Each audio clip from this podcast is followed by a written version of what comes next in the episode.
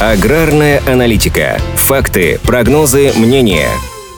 С началом календарной весны стартовала посевная кампания. В первой декаде марта посевная началась в шести регионах – в Краснодарском крае, Ставрополье, Крыму, Дагестане, Кабардино-Балкарии и Чечне. Половина из них уже озвучили планы посевов по площадям. В Ставропольском крае собираются засеять 780 тысяч гектаров, в Крыму – 270 тысяч гектаров, а в Кабардино-Балкарии – 220 тысяч гектаров. Глава Минсельхоза оценил состояние озимых к началу марта. По его словам, в хорошем и удовлетворительном состоянии находится более 93% посевов. Эта цифра больше, чем в среднем за последние пять лет. Сейчас в 9 регионах аграрии проводят подкормку озимых культур на общей площади около 2 миллионов гектаров. По состоянию на 10 марта засеяно более 30 тысяч гектаров. Проблем с обеспечением удобрением и средствами защиты растений по данным профильного ведомства не наблюдается. На данный момент приобретено более 2 миллионов тонн удобрений, что даже больше, чем в начале марта год назад. Более того, перед аграриями поставили задачу повысить средний уровень внесения удобрений до 80 килограммов на гектар. Сейчас Росстат называет средние показатели на уровне 74 килограммов на гектар. Сложнее обстоят дела с обеспечением семенами, а также сельхозтехникой и запчастями для нее. Активная работа в этом направлении за счет перестроения логистических цепочек и усиления импортозамещения позволила заранее минимизировать риски для аграриев. Однако зависимость от поставок из-за рубежа в этих сферах остается. Аналитические центры в сфере АПК уже дают предварительные прогнозы по урожаю зерновых в России в 2023 году. Эксперты Института конъюнктуры аграрного рынка ожидают сборы на уровне 131,5 миллионов тонн зерновых, в том числе 86 миллионов тонн пшеницы. Русагротранс менее оптимистичен – 125,4 и 79,7 миллионов тонн соответственно. А «ПроЗерно» прогнозирует 127-128 миллионов тонн в общем и 80 70-81 миллион тонн пшеницы в частности.